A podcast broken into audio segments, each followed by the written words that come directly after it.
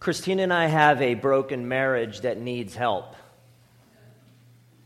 Does that surprise you to hear me say that? It really shouldn't surprise you to hear me say that. You see, we have a broken marriage that needs help because we are two sinful people. And when two sinful people get married, it results in a broken marriage. We are both physically, emotionally, sexually, and spiritually broken people. Every marriage is broken. Every single marriage is broken. Yours is broken, and yours needs help. Do you want help? Now, every marriage is broken, but it would be naive to think that every marriage is equally broken. Jeremiah recently broke his elbow. All right, but he's a healthy and energetic kid, and so it really doesn't slow him down too much. He's, he functions pretty well. Now, if you fell off the roof of your house and you broke both legs, both arms, and your back, uh, the condition, your condition would be much, much worse. It would be more severe, more debilitating. Every marriage is broken, but some are in much worse shape than others. Some are flourishing and some are failing. Some are progressing and some are digressing. Some are deepening and some are weakening. Some reflect the gospel brightly, some very dimly, and others not much at all. And I would imagine that here at Jerusalem Church, that uh, we have marriages that are all along that continuum. Wherever you are, God can revitalize your marriage. Maybe your marriage is like the embers in a fireplace on a late fall day, growing colder and dimmer. Now, how does that change? Your embers need to be stoked and blown upon so that your flames can revive. The more, uh, then, on top of that, more wood needs to be added to your fire. God needs to disturb our routine. He needs to stoke the embers of our hearts and blow the breath of His Holy Spirit through His Word right onto and into our marriages so that the flame can be intensified. And God can do that. That's what I want Him to do for your marriage through this sermon series. God can help you and your spouse burn hot and bright for a long time, but you have the responsibility to obey Him.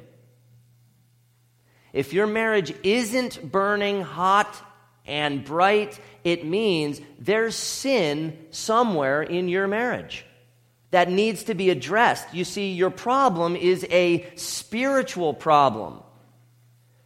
To revitalize something is to give it new life, to give it new vigor and vitality, to renew and restore its health. And if you want God to revitalize your marriage, you need to be honest about the areas of our of your marriage that are weak, that are sick.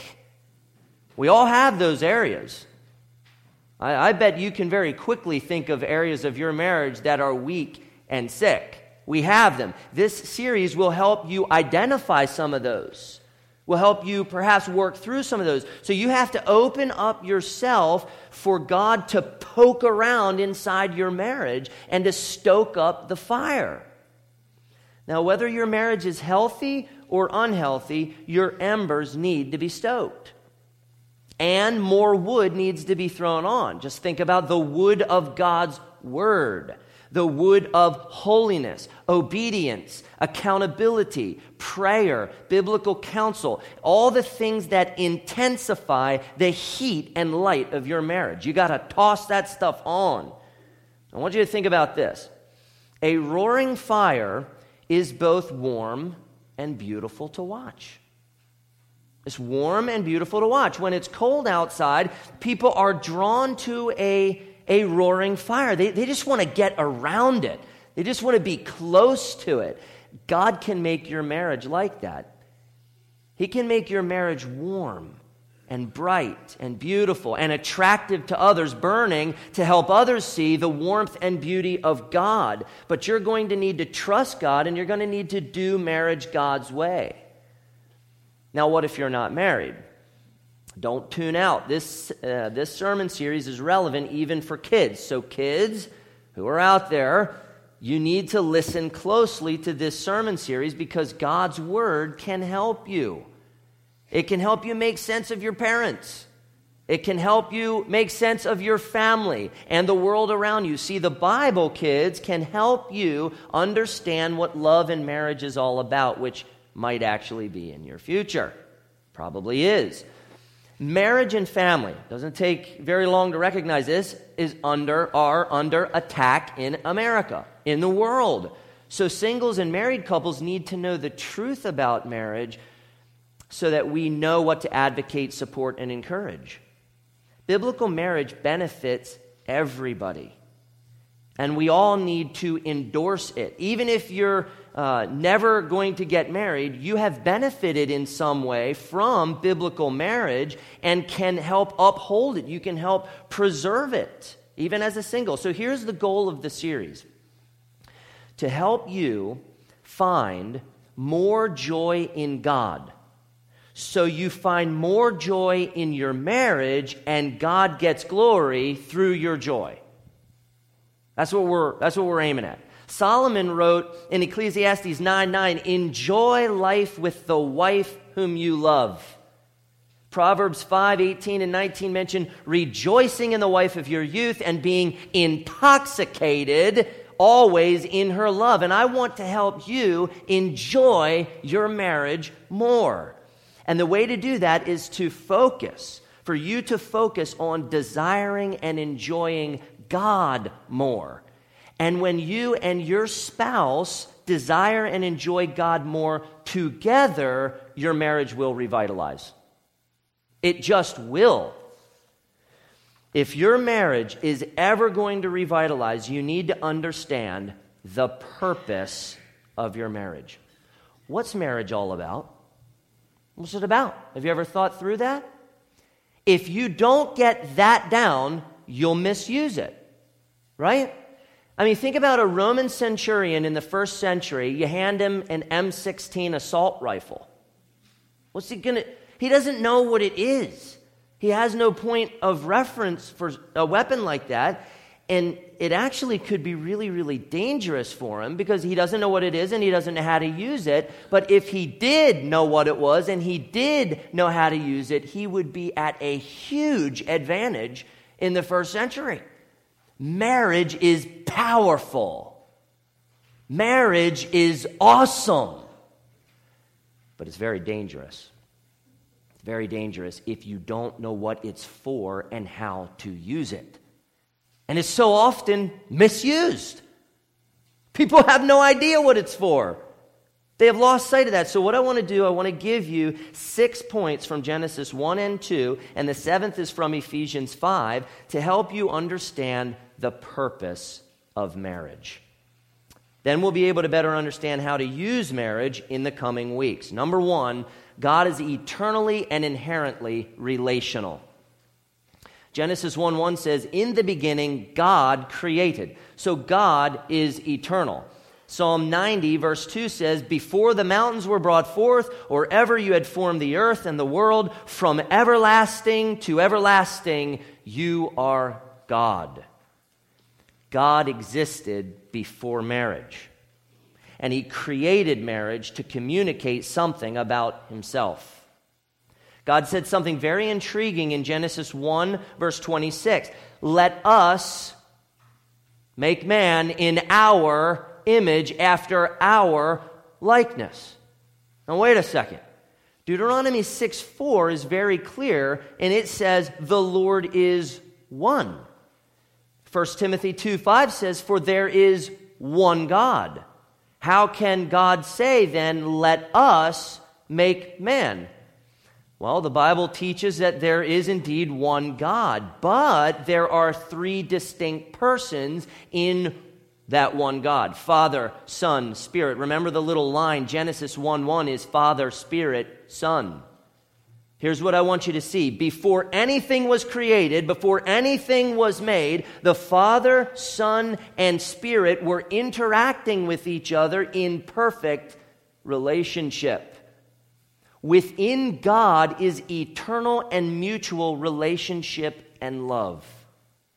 Connect that with John seventeen, verse twenty-four, where Jesus said to the Father, "Because you loved me before the foundation of the world." Each person within the Trinity expresses eternal love for each other. God didn't create humanity to meet any personal need of his for love, but rather to express his love to humanity for his own glory. An eternally and inherently relational God created marriage to communicate his own capacity for relationship. Number two, man and woman were created relational. Genesis one, twenty-six and twenty-seven show that man was created in the image of God after his likeness. It's totally appropriate to refer to humanity as man. Don't let the culture tell you differently. It's biblical. The Hebrew word is Adam and can refer to the first male that was created or humanity in general. And we see that in verses twenty-six and twenty-seven. God created both man and woman in his image after his likeness. Now, how do men and women bear the likeness of God? One note from the E S V Study Bible says that we bear the image of God in our reason, morality, language, capacity for relationships governed by love and commitment, and creativity in all forms of art. This is what separates us from animals. So understand this, God created men and women relational beings. Relationship is built into us. It's, it's, the, it's part of our fabric, the fabric of our being. Why? Because God is a relational being. And he wanted humanity to reflect the glory of his image. Our capacity for relationships reflects the image of God's capacity for relationship. God also created us for relationships. Think about it. God created us to enjoy relationship with him. Not because he was deficient of love and, re- and relationship somehow, but because he wanted to display the glory of his relationality in us and to be glorified in our enjoyment of relationship with him. You were made for the glory of God. You were made for the glory of God. And until you get that, in your heart and in your mind, you won't understand yourself. And you won't understand how you should act inside of a marriage. God also created men and women for relationship with each other. You were made to relate to other people. Now let me go Michael Bolton on you. When a man loves a woman and a woman loves a man inside of the covenant of marriage, their covenantal love reflects the Trinitarian love.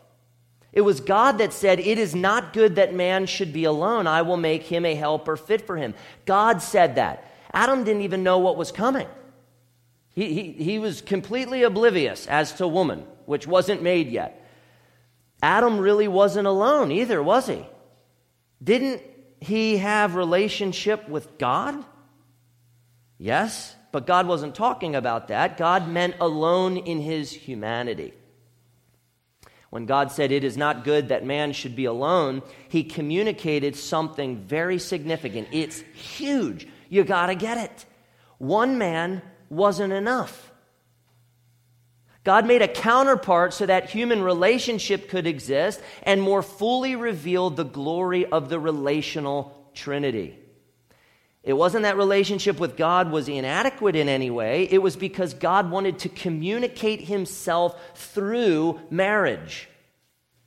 Do you understand that you were communicated for close relationship with God and people? You were made for that. Single or married, you were made for close relationships. Close relationships glorify God. You can't love and obey God as a lone wolf. You were made for other people.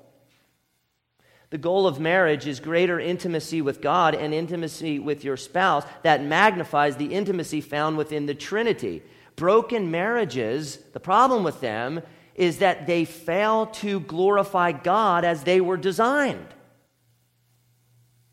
And they, they fail to give God the glory that he deserves. We need God. We need close friends who help us glorify God more. I wonder if you even know what true friendship is. It's people pushing you and driving you to be more like Jesus. And you can't do that unless you get up in somebody's grill and you challenge them of ways that perhaps they're not looking like Jesus. Do you even have true friends? We were made for this, my friends. We were made to be in close relationships so that those relationships could help us be more like God, to challenge us, to rebuke us, to push us on and encourage us, cheering us on.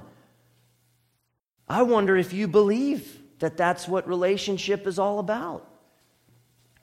I don't think you can have a fulfilling life without these meaningful kinds of relationships. Number three, God created man and woman equal, but beautifully unique and different. Don't fight this point in your heart. Cherish it. Cherish it. It's beautiful and powerful. God said, let us make man in our image, after our likeness, and let them, which means that both male and female were created in the image of God. They're equal. Verse twenty-seven confirms it. Men don't reflect the image of God more than women, and vice versa. Men and women have equal beauty, equal worth, equal purpose, even if you read closely, an equal call to have dominion over creation. So, we must put male chauvinism and feminism to death in our hearts. We got to deal with that. Neither sex is better. Also, don't despise your maleness. Don't despise your femaleness. Celebrate it. Enjoy it. God decides maleness and femaleness. God designed you in a unique way to reflect his image as a man or as a woman. Celebrate what God has chosen to give you. Celebrate the gift of your maleness. Celebrate the gift of your femaleness. Our culture is thoroughly confused on this issue. Thoroughly confused about gender, about marriage, and can we just say honestly, it's completely hurting America. We have moved away from the authority of God's word, and it has thoroughly confused us. Think about Bruce Jenner. He is a man in the image of God who has value and worth, and he's confused. Who's going to tell Bruce? Think about California, which allows transgender students to pick which bathrooms they'd like to use. Think about the Girl Scouts who welcome transgender girls. Think about gay marriage. These ideas have grave consequences. We got to get this.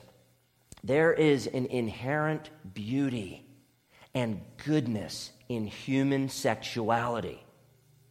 Maleness and femaleness are completely equal, and each of them reflect in their unique and beautiful way the image of God, and that is really, really good. Men and women are equal, but they are beautifully different. Male and female, he created them. Our differences are what make Genesis one twenty-eight work. Be fruitful and multiply and fill the earth and subdue it. Men and women are anatomically similar, but by God's design, much different. They are emotionally similar, but by God's design, much different. Those differences are beautiful. And God created men and women to complement, with an E, complement each other, to accompany and balance each other. Our differences enable a really good fit. Physically, emotionally, intellectually, spiritually. God said, I will make him a helper fit for him. None of the animals fit Adam, so God took a rib from Adam, and he created Eve to complement Adam. Man and woman uh, were of the same substance. They were equal in revealing the glorious image of God, and yet they were distinct from each other and perfectly fit for each other. This equality, this unity, this diversity reflect, all reflect the essence of God. Listen to the answer of the Westminster Shorter Catechism, question six. There are three persons in the Godhead, the Father, the Son, and the Holy Ghost. And these three are one God, the same in substance, equal in power and glory. And that truth is reflected when a man and a woman come together in the covenant of marriage as one, same substance, yet distinct and equal in beauty and reflection of God. You see the parallel to the Trinity? Look, if all the puzzle pieces are exactly the same, you have yourself a boring puzzle. It's one-dimensional. You don't want to look at that, and you don't even want to put it together. It's probably pretty easy to put together. Diversity is what makes the picture beautiful when all the different pieces come together as one. Jerusalem Church is what we call complementarian. Complementarian, which means we firmly embrace the equality of men and women while recognizing and celebrating their differences. God-given differences. And I think you'll have a much healthier and happier marriage if you can learn to celebrate your differences and wield those differences for the benefit of your marriage and the benefit of your family. When you pit the differences to get, uh, against each other, you're doomed.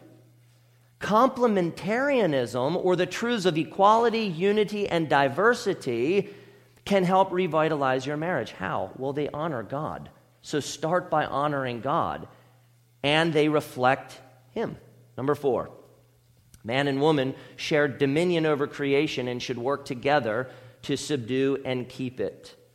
Genesis one twenty-six is simple. God said, and let them have dominion, man and woman. He didn't say, hey, Adam, I'm giving you dominion, and by the way, why don't you go ahead and dominate your wife too? That's not what he said. He gave dominion to both of them. He handed it to them as a gift. The command to be fruitful and multiply and fill the earth and subdue it and have dominion went to Adam and Eve. It was a shared mission. Men and women alike are competent to subdue and keep creation. They do it together. Now listen to Genesis two, fifteen through seventeen again. This should rock your world. This should really challenge you. Listen, listen to what God's word says. The Lord God took the man and put him in the Garden of Eden to work it and keep it. And the Lord God commanded the man, saying, you may surely eat of every tree of the garden, but of the tree of the knowledge of good and evil you shall not eat, for in that day, for in the day that you eat of it, you shall surely die. Anything dawn on you there? Eve wasn't around. Eve wasn't around. The work went directly to Adam. God gave the work to Adam to do. Only then did God say, it is not good that the man should be alone. I will make him a helper fit for him. God had a plan. God was going somewhere with marriage. He created Eve, and he brought Eve to Adam in this great marriage ceremony in order for Eve to help Adam. Now, here's what we can draw from this. Number one, men need help. Can I get an amen? And you could take that in a funny way. We need help. You know what I'm saying? Because, but really, we need help. Adam couldn't do it by himself. God determined that men need help. If you're a lone wolf husband who thinks you can do it on your own, and you purposefully keep your wife at a distance, you are prideful, unbiblical, weak, and let me not overstate it, you're pitiful. You're pitiful. Man up. Repent. Confess your sin to your wife. Show some humility and begin to foster the strengths of your wife. Every true man needs help. single or married. Real men understand that they can accomplish more with help, either from their wife, who is fit for them, or other people. Nurture the strengths of your wife so that you both can benefit from them. Don't be a bad husband. We have enough bad husbands. We need more good husbands because there are very few out there. Be humble and be helped by your wife. Bring her strengths out. Number two, this one should raise the blood pressure. Wives were created to help their husbands and provide the fit they need. If that makes you uncomfortable, women, you start to squirm. Understand, I'm pulling it straight out of Genesis two. That's what's great about being a biblical preacher, because I can just say, it's not a problem, it's not with me. You just grapple with what God said. That's on you. All right. It's also First Corinthians eleven, eight and nine, which says this, for man was not made from woman, but woman from man. Neither was man created for woman, but woman for man. Then Paul added in verse eleven, in the Lord women, uh, woman is not independent of man, nor man of woman. For as woman was made from man, so man is now born of woman, and all things are from God. Take the point. We need each other. We need each other. We complement each other. This is so far from male chauvinism. Remember, men and women are equal, but God has designed them beautifully different and given them different roles, and that's clear in Scripture. God gives men and women different roles. Eve was created to help Adam. That's just what happened. That's what God did. Men and women are different, but we complement each other. It's just a fact that, generally speaking, men are stronger physically than women. It's just a known fact. But not intellectually, not emotionally, not spiritually. It's biology, scientific fact that men can't bear children. God determined that difference. We don't get to choose that. The differences in roles has absolutely no bearing on value and worth. Just look at the Trinity and their different roles within the Trinity. It has nothing to do with worth or value. God has given dominion to both men and women, and He has designed them to complement each other so that their strengths work together to accomplish much good. You and your spouse are probably very, very different emotionally. Any amens? I see some laughter. All right. That should help your marriage and not hurt your marriage. I don't want to say much about this now, but there is probably a third point in here about male headship and spiritual leadership in marriage. You see, Eve wasn't created when God told Adam not to eat of the one tree. How did she find out? Now, God may have reiterated that law to both of them. Very possible. But perhaps Adam, perhaps his role was about bringing Eve along and teaching her what God has said. He was supposed to protect her. And when we get to Genesis three, we're going to see that Adam completely failed as a spiritual leader. He wasn't there to protect his wife. He just sat there as she went. We're going to dig into that more. We'll get to that next week. So here's the point. Marriage is teamwork. It's obeying God by subduing and keeping creation together. Together. As we use our strengths together, we reflect how Father, Son, and Spirit work together in perfect harmony, in creation and in redemption. In marriage, we need a division of labor, absolutely. Absolutely. God calls men and women to different roles, absolutely. But the work was given to the man first, and the wife came along to help, and now they work as a team, and this reflects the nature and character of God. Don't allow your differences to destroy you. Wield them. Put them to use for the benefit of both of you, for the benefit of your kids, for the benefit of your grandkids, for the benefit of society and culture and the world. We must do this. The sooner you can work together as a team with your spouse to utilize your diversity for the strength of your marriage, the sooner you will see revitalization in marriage and experience the joy and satisfaction of serving God together as one, and that glorifies God. That's what we're aiming at. Number five, together God blessed both man and woman. Genesis one twenty-eight says, and God blessed them. Man and woman were equally blessed by God, blessed with life, blessed with the presence of God, blessed with paradise, blessed with meaningful work and responsibility, and blessed with a joyful and God-honoring friendship and marriage. Perhaps for you right now, marriage does not feel like a blessing. And I bet your marriage would immediately, on the spot, start to improve if every day you just set out to do one thing, honor God by being a blessing to your spouse. I guarantee you it's going to improve. If you set out to be a blessing to your spouse, you see, you are a channel through which God dispenses huge blessing onto your spouse.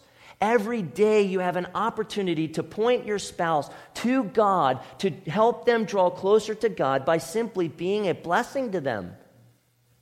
Number six, man and woman and marriage elevated creation from good to very good. Throughout Genesis one, you'll see that creation is good, good, good, good, but only after God created man, woman, marriage, sex, and the dream of family does it become very good. Creation is very good in God's eyes, in part because of marriage. Marriage isn't ball and chain. It's not ball and chain.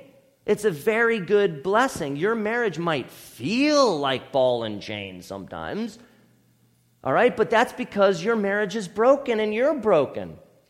Marriage is meant to be very good for husband and wife. God designed it to be very good for husband and wife. Marriage is one way that we experience the goodness of God and communicate together the goodness of God. If your marriage is exciting, joyful, and honors God, you will flat out be a societal anomaly. People will notice. You're going to stick out because people don't see God-honoring marriages. And, and they'll watch, and they're going to wonder, how do they do that? And there it is. There's the opportunity for Christ to shine and his supremacy to shine. There's the opportunity for you and your spouse to communicate Christ. We need more Christ-centered, intimate, exciting, and fun marriages. We already have too many mediocre and miserable marriages. We already see all the, the destruction that they bring in our culture and society. Love and glorify God by having a great marriage. Invest in it. Spend some time to grow. God can make marriage very good. That's because God is very good and marriage is meant to reflect him. Why are so many marriages completely mediocre and completely miserable? Well, there are many reasons for that, but the most basic one is that so many couples have lost sight of the purpose of their marriage. They think their marriage is about them. And that's where they go wrong. Marriage is not about you. Let me say it again. Marriage is not about you. It's about God. Marriage is meant to enlarge people's view of God, to help them see God more clearly, to help them enjoy God. The marriage covenant is simply a likeness of God's greater covenant with us. And if more people believe that, if more husbands and, and wives believe that, we would have much health, uh, healthier and happier marriages. Think about it this way. Mission trips aren't very effective when what drives them is the desire to travel cool places and to have a glorified vacation. They work much better when something supersedes that, a desire to reach people for Christ. That's what makes mission trips exciting and purposeful and awesome. The why is critical. When our marriages become all about our happiness, our needs, our wants, our desires, our self-image, our loneliness, our finances, our stability, our safety, our hopes, our dreams, even if we make marriage about our spouse, marriage will quickly become a source of frustration and pain in your life, and our joy and pleasure in marriage will be diminished, if not completely lost. But when our marriage is a vehicle to pursue our greatest joy and pleasure in God together, then our marriage becomes an environment where joy and pleasure flourish and thrive and grow. Listen to this important statement. The way to maximize your joy and pleasure in marriage is to pursue your greatest joy and pleasure in Jesus Christ above your marriage and everything else. Marriage is intended to make you and your spouse closer to God. That's what it's for. To glorify Him together. That's the big picture. That, that's what so many people just, they don't get. They can't see it. And their marriage suffers as a result. And you can see that very clearly. If you don't get the big picture, you'll misuse your marriage to gratify your own selfish desires. That's why so many people are miserable in marriage. It's all about them and what they can get and pull from marriage. And from their spouse. They trust their spouse instead of trusting God. And they destroy their marriage and they destroy their own joy while they do it. God made you a husband so you could help your wife find her greatest joy and pleasure in Jesus Christ now and forever. God made you a wife so that you could help your husband find his greatest joy and pleasure in Jesus Christ now and forever. If you both act on that one idea, it will revitalize your marriage. Number seven is where it all comes together. Number seven, marriage is all about magnifying God's awesomeness. Ephesians five, thirty-one and thirty-two quote Genesis two, twenty-four and say, "Therefore a man shall leave his father and mother and hold fast to his wife, and the two shall become one flesh." And then verse thirty-two captures the ultimate purpose of marriage. It says, "This mystery is profound, and I am saying that it refers to Christ and the church." Marriage is all about the gospel. Marriage is all about God sending His only Son, Jesus, to redeem a lost humanity through His life, death, burial, and resurrection, and to win His bride, the church, for Himself. Marriage should reflect a greater sacrificial love that God has and that Christ has for His church. And then the devotion and submission that the Christ, that the church has for Christ. Marriage is a portrait of the gospel. The healthiest and happiest marriages are the ones where husband and wife work together to conform their marriage to the Word of God, Jesus Christ, in order to magnify the extravagant love of God. You're both going to sin against each other, and when you do, if your marriage is all about magnifying God's awesomeness, then forgiveness, grace, mercy, love, and encouragement will triumph over blame, callousness, anger, bitterness, hatred, and discouragement. Christina has shown me grace upon grace upon grace in our marriage. I have wounded her. I have sinned against her multiple times, over and over again. And she has shown me tender grace and forgiveness. Do you know what that does for me as her husband and what that does for our marriage? Hear this. I've tasted the awesomeness of God through her.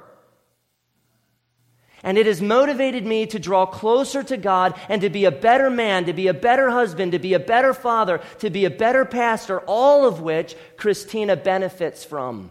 Do you understand how that works? God can revitalize your marriage.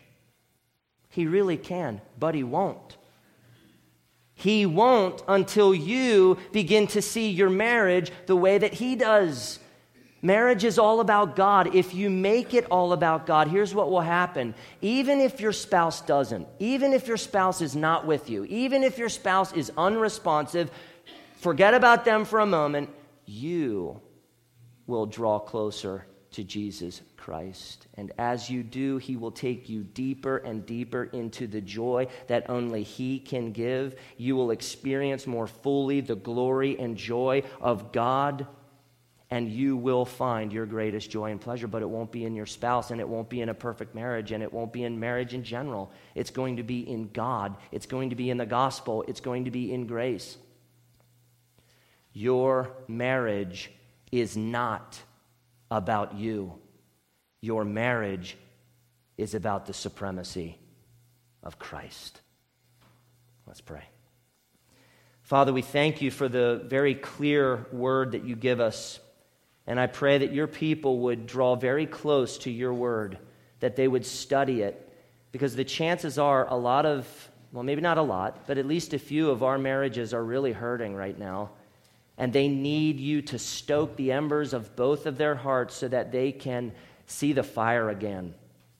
That will not happen, God, without them clashing with your holy word and allowing it to blow on their marriage, allowing the Holy Spirit through the truth of your word to blow on their marriage, to get those embers getting hotter and then throwing on more word, more word, more accountability, more prayer, more selflessness, more obedience onto that fire so it can just blaze hot, white hot, with affection for you, God, and affection for each other. My prayer is simple. Revitalize the marriages of Jerusalem Church. In the name of Jesus we pray. Amen.